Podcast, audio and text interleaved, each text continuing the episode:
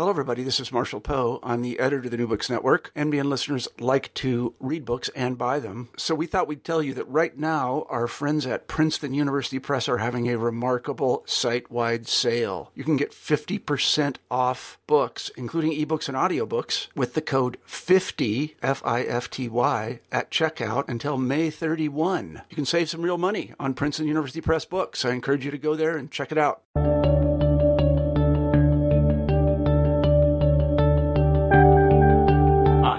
I'm James Esposito, and this is New Books in History. Welcome, and thanks for joining us. I just finished talking to Erik Linstrum about his new book, Ruling Minds Psychology in the British Empire. This book will be released by Harvard University Press in 2016. Linstrum's book shows how the field of psychology often cast doubt or even subverted patterns of colonial discourse. Contrary to much of the historiography on the subject, Scientists of mental health often question the established conception of normality and inferiority, as well as notions of civilization and barbarity in the British Empire. British psychologists expected to find affirmation of racial hierarchy through diagnostic testing of colonized peoples in Africa and the South Pacific, rather encountered the same abilities all over the world. Discovery of a universal unconscious through dream studies eroded belief in the superior European intellect showed that hidden desires and hidden fears were the same in Britain as they were in distant outposts of the empire. Aptitude testing further questioned the innate superiority of Europeans over their Indian and African counterparts. Linstrum shows how psychology was mobilized to win hearts and minds in Britain's counterinsurgency campaigns of the 1950s and 1960s. Administrators borrowed techniques from psychology to know and control national liberation movements from Kenya to Northern Ireland, actively reshaping thought and feeling while casting doubt on the psychological maturity of the colonized. I hope you have a chance to pick up Ruling Minds, especially if you're interested in the role of social science in the Imperial Project. Linstrum's book serves as a valuable contribution to the field and asks us to rethink the role of scientists in the service of empire. It was a pleasure to talk to Erik, and I hope you enjoy the show. Hello, I'm James Esposito, and this is New Books in History. Today I'm talking to Erik Linstrum about his new book, Ruling Minds Psychology in the British Empire. Erik, how are you? I'm fine. Thank you for having me. Thanks for coming to the show. Um, first, before we start um, talking about the book, could we talk about your background and, and how you got into uh, British imperial history, especially in the, in the 20th century? Sure. Um, I guess I'd have to start with uh, my experience uh, as an undergraduate at Princeton, uh, where I graduated in 2006. Uh, I certainly didn't have any intention of specializing in British history when I uh, went to Princeton initially. Um, and I, I, sort of fell into it. Uh, Linda Colley had, had just arrived shortly before I arrived as a student. Um, she's a magnificent lecturer, and that certainly set me on the path of, of British history, at least in a broad sense. Uh, and then when I went to Harvard uh, in, let's see, 2007, I guess it must have been, uh, one of uh, Linda Colley's students, Maya Jasanoff, uh, had just arrived. So that's another sort of case of fortuitous timing. Uh, and so I, I, fell under her influence, I guess you could say. Um, why the 20th century, though, I, I, don't have a great answer. well, let me back up. Why imperial? Um, I, I, guess it, it's hard to write British history now and not think about the empire. A, a few people do, obviously, um, but there are uh, there are various uh, pressures and reasons for doing that. And of course, you know, one of the great contributions, both of Linda Colley and of Maya Jasanoff and many others, is to break down that boundary between metropole and, and empire, right? And so I certainly took on board early that that insight that you can't think about one without thinking about the other. And I hope I've um, furthered that in my own work. Um, in terms of the 20th century, I, I don't know that I did set out to be a, a 20th century guy. I think it's more the case that I stumbled on this particular topic of, of psychology uh, in the empire for various reasons and uh, went from there. Okay, okay. I I, I did uh, appreciate in your book uh, the uh, the sort of weight of new imperial history is is is right on top of your book, but it, does such a, a, great job of showing how yeah, uh, empire and and metropole are in this constant sort of exchange, this uh, intellectual exchange, and you focus particularly on uh, psychology and sort of um, metrics and sort of trying to understand how uh, the empire thinks and how the empire feels and how to maybe mold those feelings uh, in a way to sort of maintain empire in decline.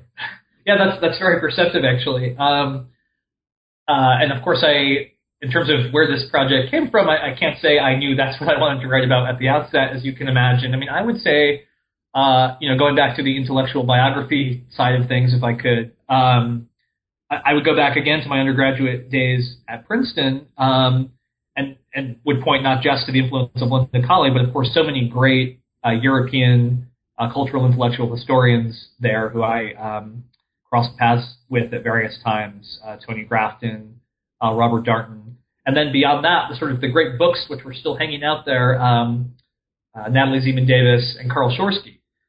And I bring up Schorske because uh, whether in terms of his book Fin-de-Siècle Vienna or Peter Gay's books or Jan Goldstein's books, so many of the great works of European cultural and intellectual history are about or influenced by psychology and psychoanalysis. And those were the books I really discovered and loved as an undergraduate. So, although I didn't set out to combine an interest in British imperial history with an interest in the history of psychology, um, those two tracks were always sort of somewhere in the background. And so I, I, I, was very glad to be able to put them together in what I hope is uh, a coherent way with this project. Okay. Okay. Well, also, uh, on kind of going from that, what, why psychology in, in particular? Did, did you think that you wanted to sort of bring the sciences more concretely into new imperial history, or was it a, a something that you discovered um, when you were doing your undergraduate education? Do you have an interest in? Yeah, so so the interest was always there, and I, I think at some level it was something I wanted to see if I could pull off because no one had really written about it before, at least not as a trans-imperial phenomenon, right? So uh, if you look at my footnotes, clearly people have written about different aspects of this, right? There are great studies of uh, mental testing uh, and experimental psychology uh, in South Africa, for instance, uh, in Australia. Um, quite a bit has actually been written about psychiatry, so the asylum, ideas of insanity, the sort of irrational native mind, uh, you know, in, in scare quotes. Um, so, so a bit had been done on this in, in different ways, uh, but I think uh, a sort of big picture trans-imperial um, approach had not yet been taken. So there was an opening uh, there. Um, but beyond that, yeah, there's always an element of kind of fortuitous archival discoveries. So one of the things I discovered, um, I think it would have been my second year uh, of graduate work, uh, mucking around uh, in the LSE archives uh, in London, uh, were the records of the Colonial Social Science Research Council, CSSRC, uh, which came into being right after the Second World War and, and, lasted up until the 1960s. So a relatively brief period after the war. Um, this is a body which uh, historians of anthropology have written about a bit. Um, this was a way of channeling government funds from the British state out to the empire to do various kinds of social science research, particularly anthropological field work linguistic work, work that might be of some use uh, to the empire, it was thought. One of the things I discovered doing my work um, was that it wasn't just anthropology that had been funded by the CSSRC. There were all these sort of scattered projects in West Africa and the West Indies uh, and elsewhere in Malaya, for instance, uh, on psychology. So how do we adapt mental tests to these different places and cultures? Um, does visual perception work differently with different ethnic groups in Malaya? That was one of the projects that was funded uh, in the late 40s, early 50s. Um, so that discovery of these uh, very scattered, strange, to my mind, uh, projects of research in psychology is what got me thinking. Well, first of all, maybe I could write about psychology in the empire. Maybe there's there's something there. Um, but also beyond that, uh, it really did raise an intellectual question for me. Why did anyone in the colonial office think that psychology would be useful to the business of running an empire. And so that was one of the big questions I wanted to unravel uh, going forward.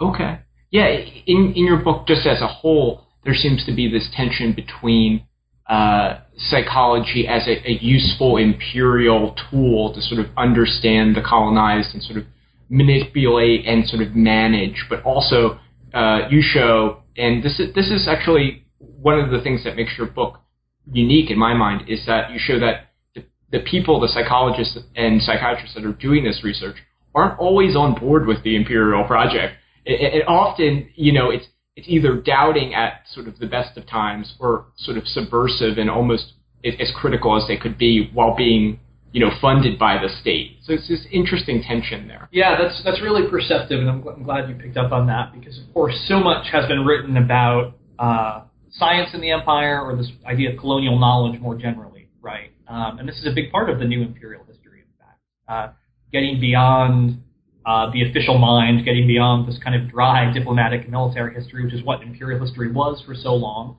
Um, I think that move beyond uh, that kind of imperial history is something we owe to people like uh, Edward Said uh, and Bernard Cohn, people who said we need to look at artists and scientists and anthropologists and others, not just as people who happen to be in the empire, but as people who were somehow helping to constitute imperial power, right? And of course, that's now a really uh, familiar idea to historians of empire, and I think it's, it's, a powerful idea, and it's an idea that makes a lot of sense in a lot of ways.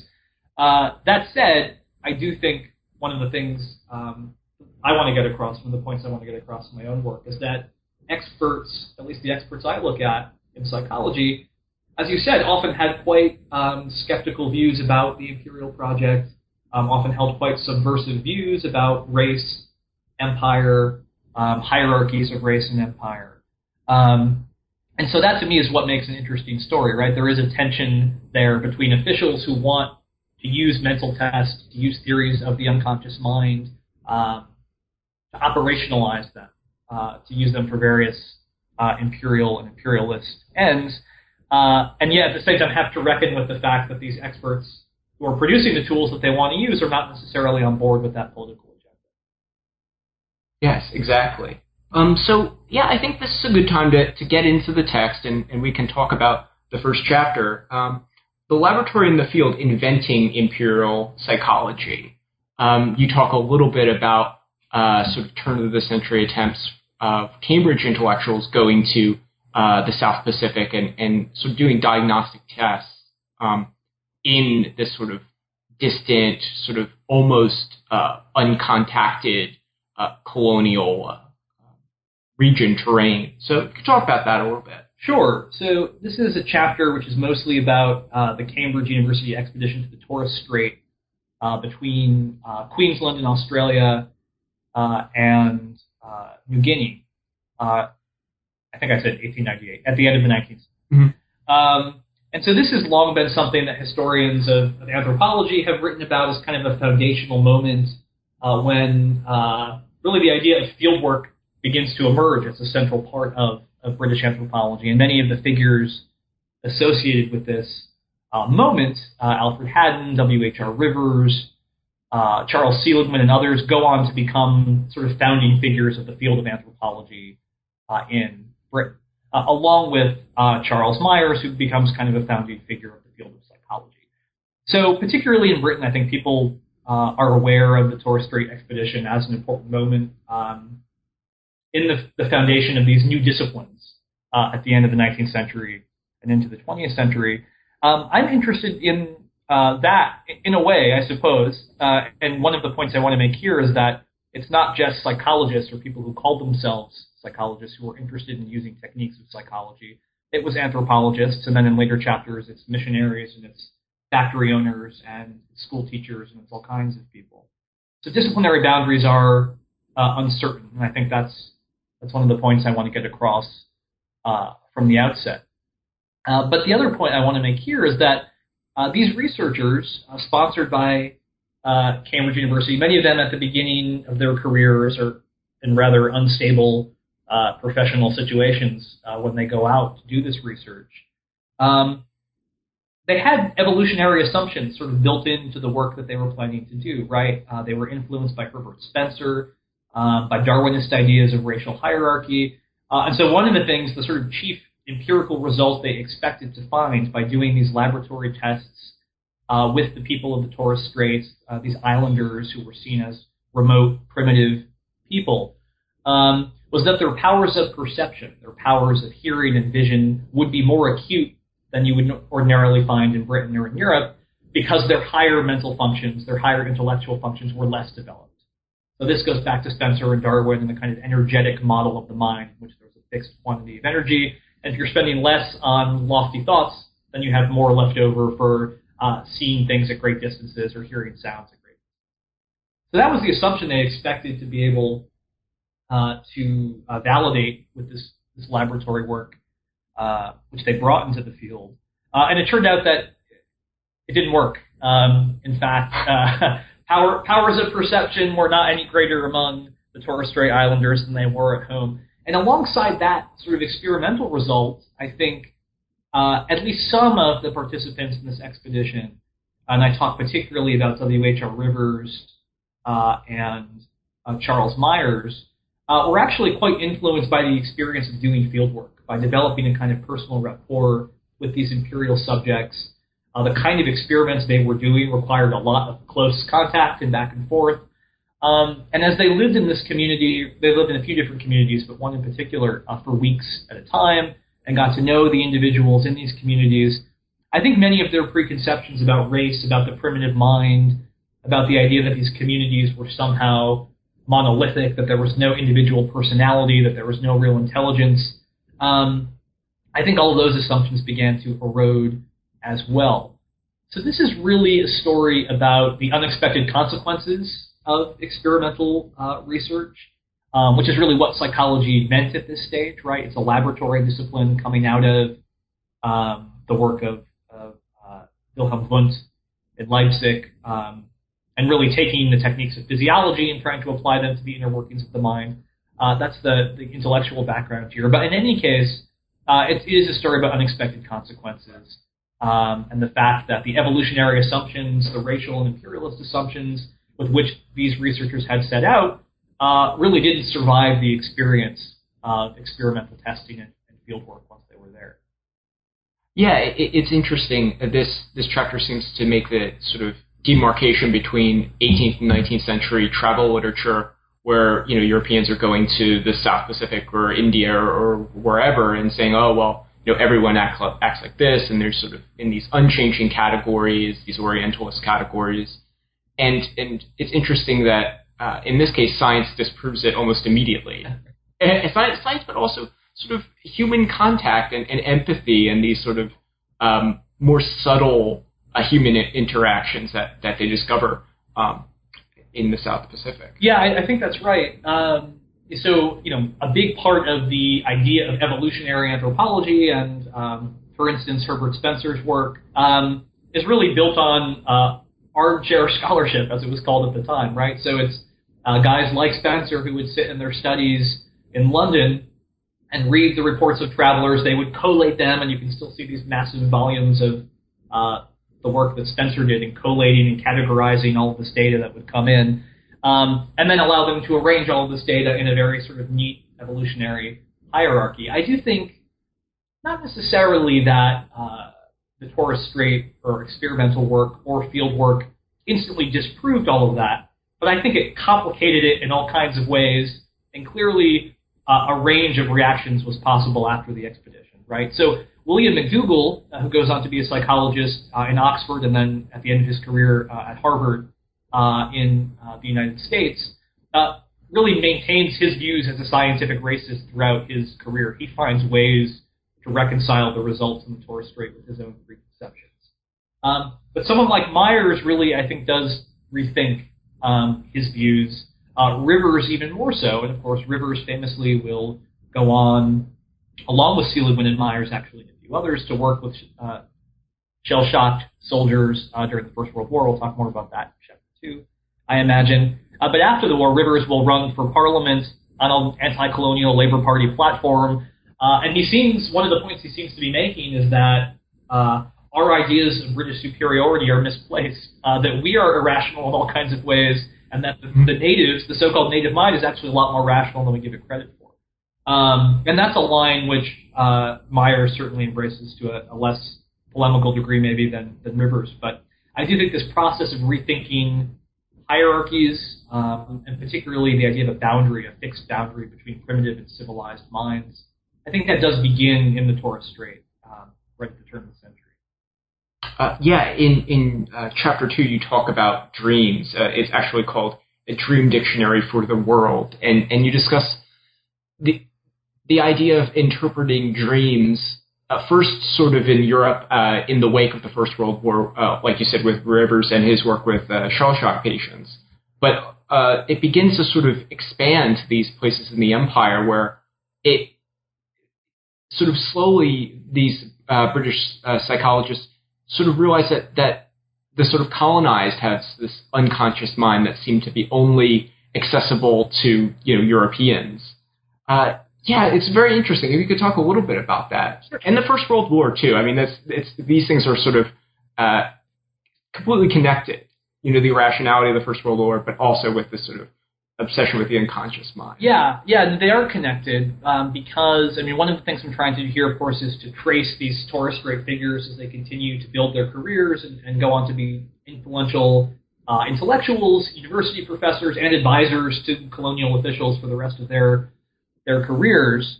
Um, and so, right, Rivers, Myers, Seligman, uh, and McDougall, actually, all of them participants in the Torres Strait expedition uh, go on to work with uh, shell-shocked British soldiers during the First World War. And so I think in different ways, they're all also pioneers of psychoanalytic and Freudian culture in Britain itself. Um, so there's a connection again between um, you know ideas of, of, cultural difference and the empire, uh, and I think uh, maybe what we would describe as modernist ideas of, of irrationality and the unconscious mind and so forth. So one of the things going on in chapter two uh, I don't pretend that this is entirely a novel observation, but I think it's striking that it's uh, something that's happening with the same guys who are involved in so much colonial research. Uh, is that as uh, knowledge of Freud's theories and later Jung's theories sort of disseminate uh, in in Britain, and again, this happens particularly during the First World War.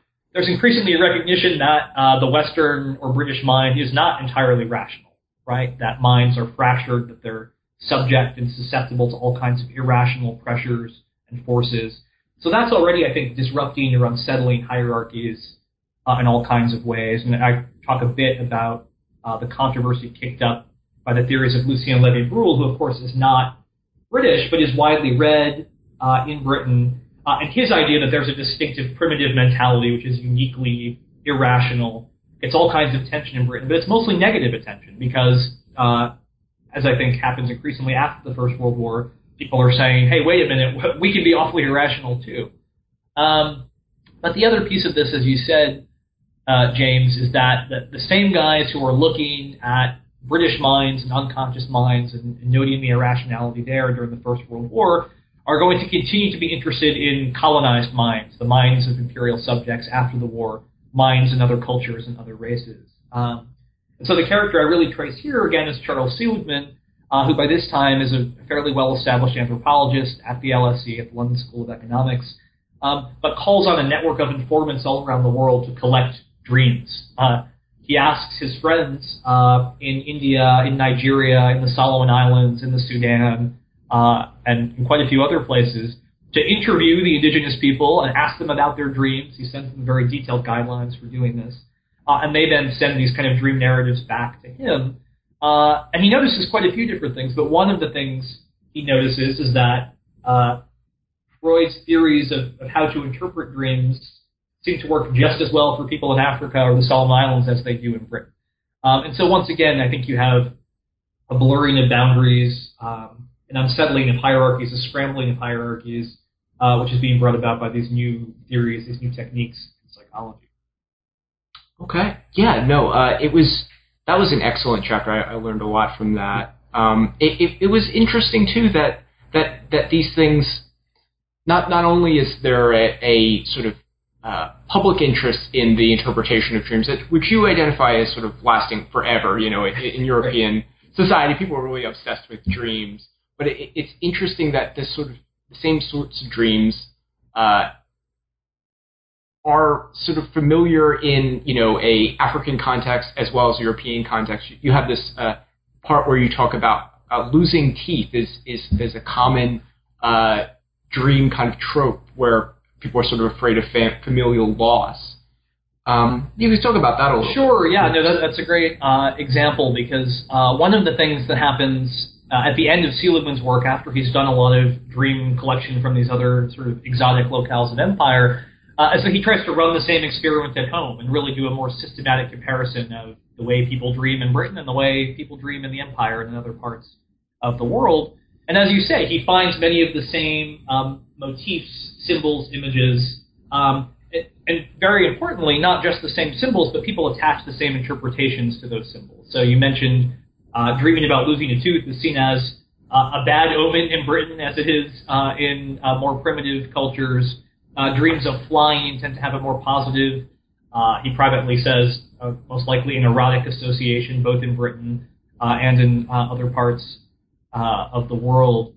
Um, but the other thing he notices when he begins to ask people about their dreams in Britain is that they have the same superstitious belief about the power of dreams to foretell the future. So once again, uh, Seligman, uh, through psychology, is led to say, hey, uh, Lévy-Bruhl talks about uh, these irrational, superstitious beliefs as if they belong uh, only in, in really one sort of corner, this sort of primitive culture corner of the world. In fact, this is something which is all around us uh, in Britain today, even in this very modern society. So when he's corresponding with people who are telling him his dreams, and they're saying to him, uh, "This is how I knew my son was about to die," or "This is how I know uh, knew my fiance was about to break up with me because I had this dream," he's saying, "No, no, th- there's another explanation for this. There's a rational explanation for this. We can talk about Jung's theories of uh, how you might have uh, picked up on subtle emotional cues, and then that gets incorporated." into your dreams, and, and people sort of reject this. Uh, and of course, there is a very vibrant culture of occultism. Uh, mm, sure, Aleister Crowley in Britain. Uh, so once again, um, although Seligman himself is in some ways still wedded to these categories of primitive and civilized, he's certainly wedded to certain racial hierarchies still. Uh, psychology is making it more difficult to hold on to those categories rather than uh, making it easier. Absolutely, absolutely. Um, if we can just sort of get to uh, the sort of middle part of the book where you talk about diagnostic testing, and and this is really fascinating. Uh, it, in chapter three, it's it's called meritocracy or the master race: the origins of mental testing in the British Empire, and and it, it's interesting because it has such a a multi sort of a multiplicitude of, of geographical areas. So ostensibly it's about uh, missionaries in in uh, India, but also sort of uh, the Indian civil service. Mm-hmm. But it, in another sense, it's about the United States and and the U.S. had been really interested in in diagnostic t- testing for soldiers during the First World War and then again in the Second World War. Could talk about this chapter. That'd be great. Sure. Yeah. Um, so you know, I guess one of the first things to say here is that you know to the extent this book is trying to push back against uh, you know some of our received uh, wisdom uh, about colonial knowledge, right? The idea that science, and certainly when you think of mental testing, you think of Stephen Jay Gould, you think of ideas about race, racial inferiority. Um, to the extent I'm trying to push back against some of those assumptions, I think taking on the example of mental testing is an important part of that argument, right? So uh, in this chapter, I try to show that there were very different strands of thought within the empire about how to use mental tests and what they might tell us. Um, so on the one hand, I think in particularly in the settler societies like Australia, like South Africa, uh, you do have what I would consider to be a, a, familiar tradition of scientific racism tied up with mental testing. And so I, I talk uh, quite a bit about this Australian psychologist Stanley Porteus, who was clearly deeply invested in the idea that you could use mental tests to document uh, the innate biological inferiority intellectually, uh, first of the Aborigines uh, in, in, his uh, home country of Australia, but then uh, sort of export this to other parts of the empire as well and, and use mental tests, in many cases the same mental tests, to document the inferiority of the Kalahari Bushmen and other sort of subaltern racial groups, right? So that idea is certainly part of imperial debates about mental testing between the wars. Um, the point I want to make, though, is that it's not the only uh, school of thought about how to use mental tests. That there is a very different school of thought, which I think is particularly inflected by the missionary community. So I do talk a bit about the fact that mental testing, and particularly American-style mental testing, the Stanford Binet test, which really is used for the first time on a wide scale with American troops during the First World War, as you said, um, that test really comes to India as a result of American missionaries in the country. Uh, and their agenda is not to document the uh, sort of biological innate inferiority of Indian people. Uh, they're interested primarily in using mental tests as an educational tool uh, to try to decide uh, which uh, Indian eight-year-old boy is most likely to benefit from a scholarship if they only have one scholarship to give, um, or how to differentiate instruction, how to decide which students are ready to go on to the next level versus those who aren't. Um, so in any case, I think as the 1920s move into the 1930s and mental testing becomes more widespread, uh, you see a clash between these two ways of thinking about mental testing. On the one hand, you have Porteus and his allies, again, particularly in settler societies, uh, who want to use mental tests to advance an agenda of scientific racism, even of eugenicism, uh, versus others, and increasingly it's not just missionaries, it's also British officials uh, it's British anthropologists and psychologists uh, who are associated with the prestigious institutions back home, like the LSE, like Oxford and Cambridge, uh, who take a very different view, who say that it's extremely dangerous and wrong-headed and probably not justified to conclude on the basis of mental tests that some races or cultures are inferior to others. Uh, in fact, that if there are differences that are being measured between one culture and another, it's because of environmental factors like poverty, like malnutrition, like lack of education, rather than any innate biological uh, difference. And that really the only reason to use mental tests at all uh, is for practical purposes of educational selection or job training uh, or hiring or that kind of thing. In other words, to differentiate individuals within a given population rather than to compare one population with another and say that one is inferior and one is superior. Uh, and as I try to say in this chapter, I think that's the vision, the sort of anti-racist, relativist vision in many ways, which wins out. This is the vision which the colonial office throws its weight behind. Uh, and this is the vision which really triumphs, I think, at least on, a, on an imperial, on a trans-imperial level, right? Uh, this is the formal policy that British officials adopt, uh, and this is the model they try to encourage throughout the empire. Yeah, it, it, it's it's fascinating to to read how much today we, we take for granted that there are these sort of uh, supposedly, you know, uh, uh, impartial diagnostic testing for, uh, let's say, educational advancement or, or you know, um, uh, job training, as you said. It, it, it, was interesting to see that, especially in the Raj, there's this sort of parallelism where there's this sort of old school Raj that's all about nepotism and pretty inefficient and, you know, um, you know, very much sort of regressive and and and and sort of slow to change. But there's also this sort of um, productivist aspect to it that makes it say, well, okay, if this is going to survive, if the empire is going to survive, we need to make this as productive and merit, you know, have some sort of meritocracy here. And it's interesting that they use these diagnostic tools to to sort of push the Raj to sort of modernize it in even slightly. Yeah, that, that's a great observation. So, I mean, obviously we know, uh, you know, from the British context, from all kinds of contexts, that you know, racism and eugenicism on the one hand, and modernization or ideas of modernity on the other can often go together.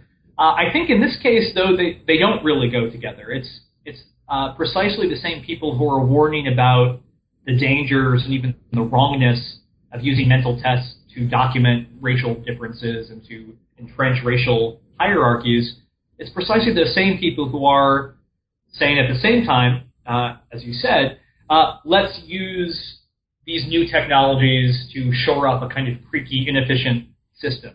Uh, in other words, the Raj and other colonies, as this language uh, disseminates, uh, the Raj is in danger of failing because we're not identifying the most talented, the most innately talented Indian subjects. We're not getting education, a limited amount of education we're not getting a limited number of government jobs into the right hands. Uh, we're using outdated ideas about um, privileged castes, for instance, uh, rather than looking at a more sort of individualistic, meritocratic uh, way of looking at things. Um, and so that is an important point going forward. That uh, even if uh, many figures and many of the most influential figures in the empire are very skeptical about using mental tests uh, for purposes of uh, ranking races, comparing races. Uh, they do believe in using mental tests, and they're very enthusiastic about using mental tests uh, for reasons of efficiency, as you said, whether it's economic efficiency or the efficiency of the state, um, a sort of forward-looking, reformist, modernizing agenda, as you said. Sure. Uh, yeah, and it goes into the next next chapter where you we talk about uh, aptitude testing in sort of barracks life, but it, it, seems to also sort of originate a little bit with England itself and, and, and the United States in the on the factory floor and trying to fit the um, the as you say the uh, the, the square pegs and, and the round holes in their respective spots. You know, finding the right man for the job. You know, um, if you know we have to identify who's going to be the best driver, the best you know machinist, or or you know what have you. Uh, could you just talk about uh, the connection between sort of uh, efficiency and capitalism and these sort of diagnostic tests? Um, you know, in this sort of context. Sure. No, I mean that's a great uh, point. So uh, I guess uh, you're right. One of the starting points for this chapter is the observation that industrial psychology, which of course has all kinds of unpleasant Foucauldian implications, probably for very good reasons, um, actually also has a kind of uh, relativist uh, bent to it. And what I mean by that is that uh, occupational psychology or industrial psychology is suspicious of any absolute ranking of abilities, right? And so this is yet another way in which I think psychological knowledge might undermine or complicate or scramble hierarchies. Uh, unlike the idea of mental age or IQ coming out of uh, you know, Stanford Binet, the, the tests I talk more about uh, in chapter three. Uh, the, the tests I talk about in chapter four are occupational aptitude tests. And so the person who is a very good manager might not be a very good driver. Uh, and the person who is a very good uh, machinist might not be a very good radio operator or whatever it might be. The point being that there are no absolute rankings of ability. You have to look at every individual in a very specific context. Um, and so what I find in this chapter is that the moment when psychology goes from a kind of isolated project pursued by different, uh, but more or less isolated figures within the imperial context. The moment when it's really embraced by the imperial bureaucracy and sort of circulates around the empire and is adopted in a really systematic way is the Second World War. Um, and it's the challenge at that point of raising millions of Indian and African soldiers uh, and trying to decide who's fit to be an officer versus an infantryman, and then within the infantry, uh, what kind of tasks people should be assigned uh, to do, precisely the kinds of tasks that you just mentioned. And so that does require, uh, I think, the mobilization of expert knowledge in new ways. And so psychologists and psychiatrists who were involved in devising these tests um, and in implementing these tests really have more influence, I think, uh, in the halls of imperial power than ever before. Um, I talked at the beginning of the interview about the Colonial Social Science Research Council, this new vehicle for delivering funds to psychological research and other kinds of research after the war. I think the roots of that and of other kinds of investment in psychological research after the war really lie in the Second World War and the need to manage manpower in some kind of psychologically sophisticated way. It, it, it is um, uh, interesting also in chapter four where you talk about um, sort of resistance to these things. Sort of again the the old school sort of you know I would I would say I mean arguably less efficient and, and often crueler and, and sort of I don't know just just less scientific uh, managerial techniques that are, are in the British Empire that are competitors to expert knowledge. Uh, in spe- specifically, like um, I'm thinking about where you talk about uh, Jan Smuts talking uh, he was invited to uh, go to a conference of uh, imperial psychologists, and he refused to go because he thought that would imply that they would have to take um, African officers into the South African army, and he wouldn't have that at all. Um, could, you, could you just talk about these sort of this power play between old empire and this sort of new, more technocratic empire yeah. or technocratic tools of empire. Yeah, it's. I mean, it's quite interesting. So, um, you know, many of the the champions of using these new tests, um, and I should say, you know, there are the occupational sort of skills tests. There are also more personality-based tests, particularly for who's going to become an officer and who's not. So there are all kinds of different theories. There are all kinds of different tests, um, which uh, the imperial military in particular is trying to use in this period. Um, but there is a very definite rhetoric built into them, at least at the beginning, uh, at least when these tests are first used in India, which is that human nature is the same everywhere in the world, right? Uh, that um, the leadership qualities which would allow an Indian soldier to be an officer are the same as would apply to a British soldier who might want to become uh, an officer. Um, so there's a very strong claim, actually, that we don't need to worry about racial differences or cultural differences because human nature is the same and because the principles of personality, for instance, are the same everywhere.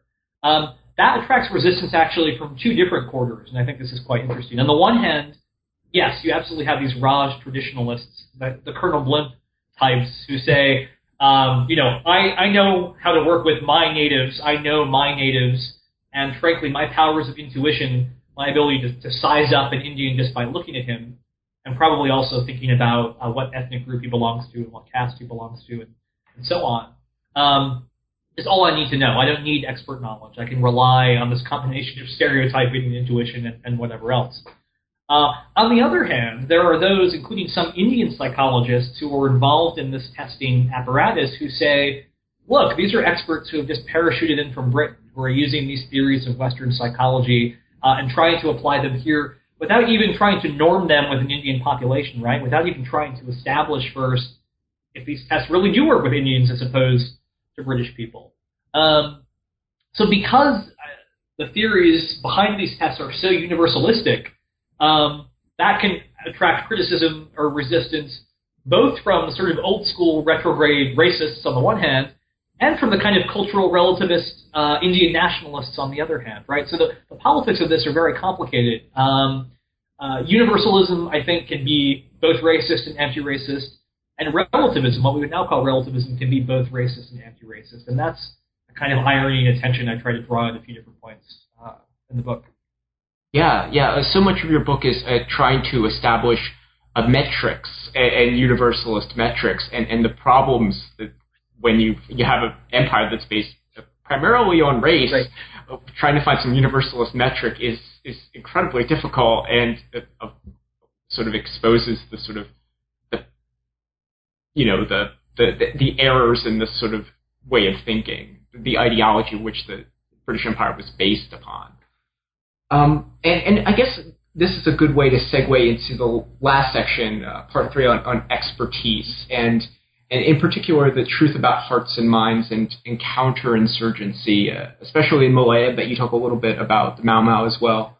Um, how how are these psycho, uh, psychological tools and metrics and perceptions used to mobilize uh, uh, forces against counterinsurgency and, and against uh, third world nationalism in particular? Yeah. So I mean, this is a really important, I think, um, hinge of the argument in many ways. Uh, it begins in chapter four, I suppose. Um, but here I'm trying to really pinpoint the moment when this form of knowledge and the various forms of psychological expertise, which had been so subversive in many ways and raised all kinds of questions and challenged hierarchies for so long, is now suddenly being implemented and embraced by imperial officials for very authoritarian and often, I think, uh, we can say racist purposes, right? So, so how does this happen?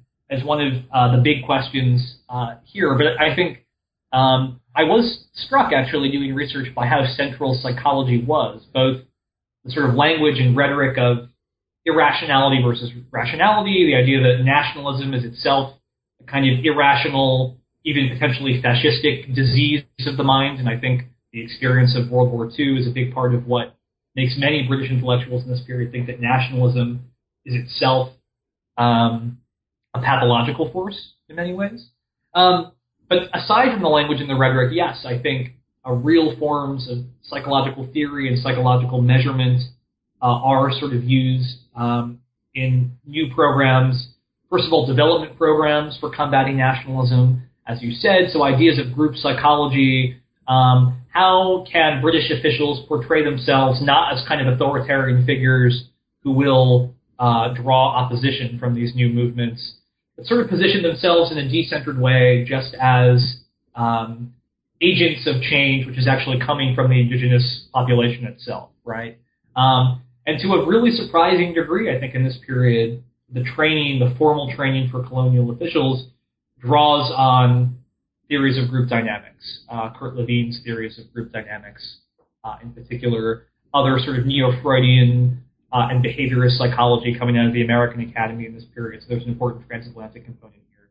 Uh, but increasingly, to be a colonial official in the post-war period uh, is seen to require real psychological expertise, right? Ability to manage groups and to divert passions into politically safe directions rather than politically problematic uh, directions.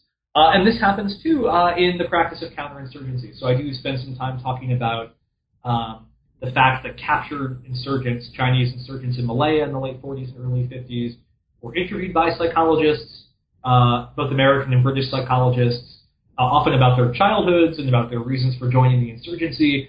They were subjected to a battery of questionnaires and intelligence tests and other forms of psychological knowledge, which was then in turn used uh, to develop propaganda, um, use particular kinds of images of the family in, in the leaflets that were dropped in the jungle, for instance.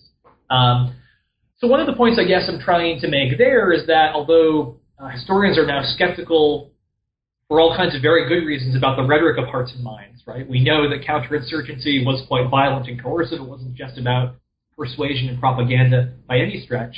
Uh, despite that, I think we have to keep in mind that uh, the British and British officials and military officers in particular were still quite uh, optimistic about the possibilities of psychology and sort of unleashing uh, new potentials for the imperial state and containing nationalism, uh, and as I said, diverting these potentially subversive uh, emotional currents uh, into safer channels. Yeah, it, it, it was it was fascinating, especially if, if we can. You touched on it, and I, I wanted to touch on this as well. Yeah. The experience with the Second World War and seeing nationalism as some sort of pathological, you know, twisted neuroses that you know their experience with Nazi Germany and and uh, uh, Japan and, and, Italy had showed them, oh no, nationalism. We we have to stamp this out. This is this as this is as dangerous as as communism. And at this time, these these these things are very hard to disentangle as well. Um, it, yeah, I mean, uh, it's it was fascinating how much uh, fear of the war sort of permeated into the empire, places that that you wouldn't normally think would uh, have this sort of uh, transaction or flow of, of knowledge. Yeah, I mean, of course, it's hard to say on some level how opportunistic this language is, right? Trying to, to portray nationalism as a kind of uh, anti-colonial nationalism as a kind of pathological force, and of course, at the same time, there's a very long tradition going back at least to the 1920s and, and probably quite a bit earlier of portraying anti-colonial movements as as mad, right, uh, and irrational on some level. So, th- so there's a long history there, which I, I touch on at a few uh, different points uh, in the book. Uh, that said, of course, we sort of take it as a commonplace now. We think about the Frankfurt School and the idea that fascism and the authoritarian personality can be, you know, measured as as if it were a mental illness, right? We know we now know that that really is um, a big part of the post-war period and post-war thought. Um, that idea that fascism has psychological roots and roots in the unconscious mind. Um, I do think there are sort of connections that haven't been adequately explored yet between that European context and the reaction, in many cases, of left-leaning British intellectuals who you would think would be fairly sympathetic to anti-colonial movements, and in fact aren't. They see it as um, barbaric, irrational, mad, particularly Mau Mau, but I think also um, also the movements in Malaya and Cyprus and, and elsewhere.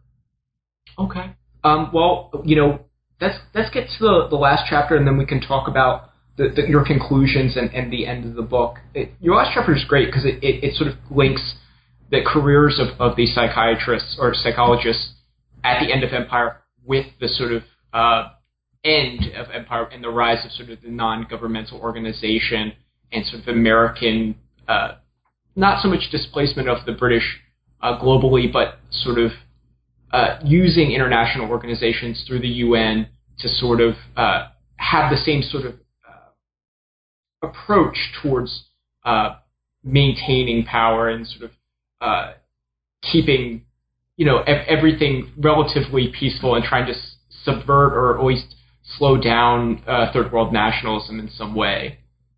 Yeah, so I guess here you know I'm building on the work of um, a few recent uh, scholars, definitely Mark Mazower and, and Susan Pedersen um, and Matthew Hodges and others who have pointed to the importance of imperial interests and imperial mentalities uh, in the foundation of new international organizations. So certainly, uh, we know that story with the League, uh, thanks to Susan Pedersen, especially after the First World War, um, but also the, the, UN after the Second World War, and that's what this chapter is really about, particularly uh, more specialized uh, agencies. Um, so I talk about the WHO and UNESCO at, at some length, uh, and also, as you mentioned, non-governmental organizations like the World Federation for Mental Health, um, WFMH, which actually worked quite closely with WHO uh, and UNESCO. So there's a bit of an alphabet soup uh, in this period, but um, I, I, did want to make the point um, precisely that you've just made, which is that um, the theories, the experiments, the techniques, which have sort of been built up through years and years of experimentation, um, and often were funded by the colonial state, don't simply end suddenly in the 1950s or the 1960s. That uh, many of the people involved in this work uh, did have long careers afterwards in places like uh, the World Health, Health Organization uh, and UNESCO, and that they carried many assumptions with them um, about the pathology of African minds, particularly, or Asian minds, um, and most especially the idea that those pathologies were transmitted in the family. Um, so I spent a lot of time here talking about theories of child rearing. Um, and why was it that uh, WHO experts, for instance, were so preoccupied with the way that mothers breastfed their children in Africa uh, and in Asia uh, at this moment when big development programs uh, were coming into being really for the first time. Um, and I think a lot of it goes back uh, to this this history of empire, right? Um, questions going back to the 20s and 30s about unconscious African minds. Uh, is there an Oedipus complex in Africa? Are African personalities uh, somehow different, and if so, why? Um, I think these assumptions continue to sort of live on, and, and probably even beyond the 1960s. Although that's where I stop. Um, so you know, I, think I've made the point in a few uh, different stages of the book that you know difference uh, is being sort of reinscribed um, from the biological to the cultural, and, and, that's a familiar story in many ways. Um, you really see it, I think, uh, in a place like the WHO in the 1950s. And, and, of course, the irony here, and this is sort of driving toward the conclusion, is that uh, psychology in the imperial context or in the international context uh, looks a lot less subversive and a lot less uh, radical in the 1950s than it did, for instance, at the turn of the century uh, right around 1900. So anyway, that's just a, a brief glimpse, I guess, of, of where, where, we're going next at the conclusion. Yeah, I mean, if you could just expand on that, we, we can really get to the end of the book and, and just to see, you know, um, how how does the, the post colonial how does this affect the post colonial mind? It, do you think that that the expertise sort of brought up in the 1940s, 50s, and 60s really sort of lives on, or do you, or do you think it, it sort of becomes somewhat less obvious, but just as coercive in some ways? Yeah, I mean, that's a, it's a difficult uh, question. Uh, uh, so, I mean, my own feeling is that you know the reason uh, the experts I write about seem like less subversive and in many ways more authoritarian and maybe even more racist figures um, by the standards of their time in the 50s as opposed to you know 50 years earlier um, is really for a few reasons. I mean, one is that the state itself is changing. So empire, I think, is, is taking on a more benevolent face in the 1950s. The idea of wealth, the idea of welfare development, um, the idea that empire is not simply about um, hierarchy and exploitation, and it's about you know providing uh, clinics and schools and medical care and that kind of thing, which of course is itself a justification for perpetuating empire. Um, but in any case, I think that does open up new possibilities for experts to work with the state and feel good about it. And I think that's an important change. Uh, and of course, the foundation of these new international organizations um, is part of that picture as well. Um, the other difference, though, I think is, is an important one, which is that um, whereas at the time of the Torres Straits, for instance, in, into the 1920s and 1930s, I think perhaps the most important external influence on British psychology was anthropology. And so there's a lot of kind of not necessarily relativist, but certainly culturally sensitive thinking, which I think is part of uh, British psychology as a result. It's part of, uh, for instance, a lot of the skepticism about mental testing in the 1930s and racial differences in mental testing. Um, I think by the 50s and 60s, that has really faded, and, and the major external influence on British psychology is psychiatry, uh, particularly a kind of American-style um, normality versus pathology model of psychiatry, which again is sort of influenced by the experience of the Second World War and the Frankfurt School and the idea that yes, some cultures are sick and some cultures are healthy, and we should feel okay about intervening in cultures to make them more healthy. Um, that I think is a somewhat new idea for the kinds of experts I'm looking at, and, and that's why, uh, in many ways, these are less liberal, less radical figures uh, at the end of my book than they were at the beginning. Yeah, yeah, it, it's interesting. Uh, the sort of radicals become the establishment at the end, and, and the establishment identifies uh, new pathologies or, or, different pathologies in this new uh, intellectual climate. Um, well, uh, Erik, what's next? What, what, are you, what, are you, working on? What's, what's your new project? Well, uh, very early stages, um, but I'm very interested uh, in writing more about the post-war counterinsurgencies, uh, which of course uh, have been a hot topic uh, of late. Um, but I'm particularly interested in the question of what ordinary people in Britain, and not just ordinary people, but all people, knew about the violence of counterinsurgency. So how widespread was knowledge of torture in places like Kenya during the Mau Mau counterinsurgency? Um, and how was that knowledge disseminated to a wider, wider public, if at all? Um, how was it justified, uh, particularly so soon after the Second World War, um, which we we like to think promoted a new awareness of human rights um, and revulsion with torture, among other things. Um, so really looking at cultures of counterinsurgency in the 1950s, and what I found so far um, is that knowledge of torture was actually quite widespread. Um, that journalists in places like Kenya and Cyprus knew quite a lot about what was going on um, but didn't always report it to a wider public. So I think uh, the question I'm particularly interested uh, in exploring now um, is the idea of epistemic filters. So why was some knowledge um, not considered confirmed enough or confirmable enough to share uh, with a wider public? Um, and then alongside that, and I think this will be part of the same picture, why was it that some of the fullest and frankest portrayals of torture and counterinsurgency came not from journalists and not from human rights activists and not from the legal system, uh, but rather from uh, filmmakers and uh, fictional writers and others. Um, why was it that fiction and art seemed to have a greater capacity uh, for transmitting awareness of uh, these imperial crimes uh, than sort of fact-based Okay, Erik, thank you for being with us. Thank you for having me.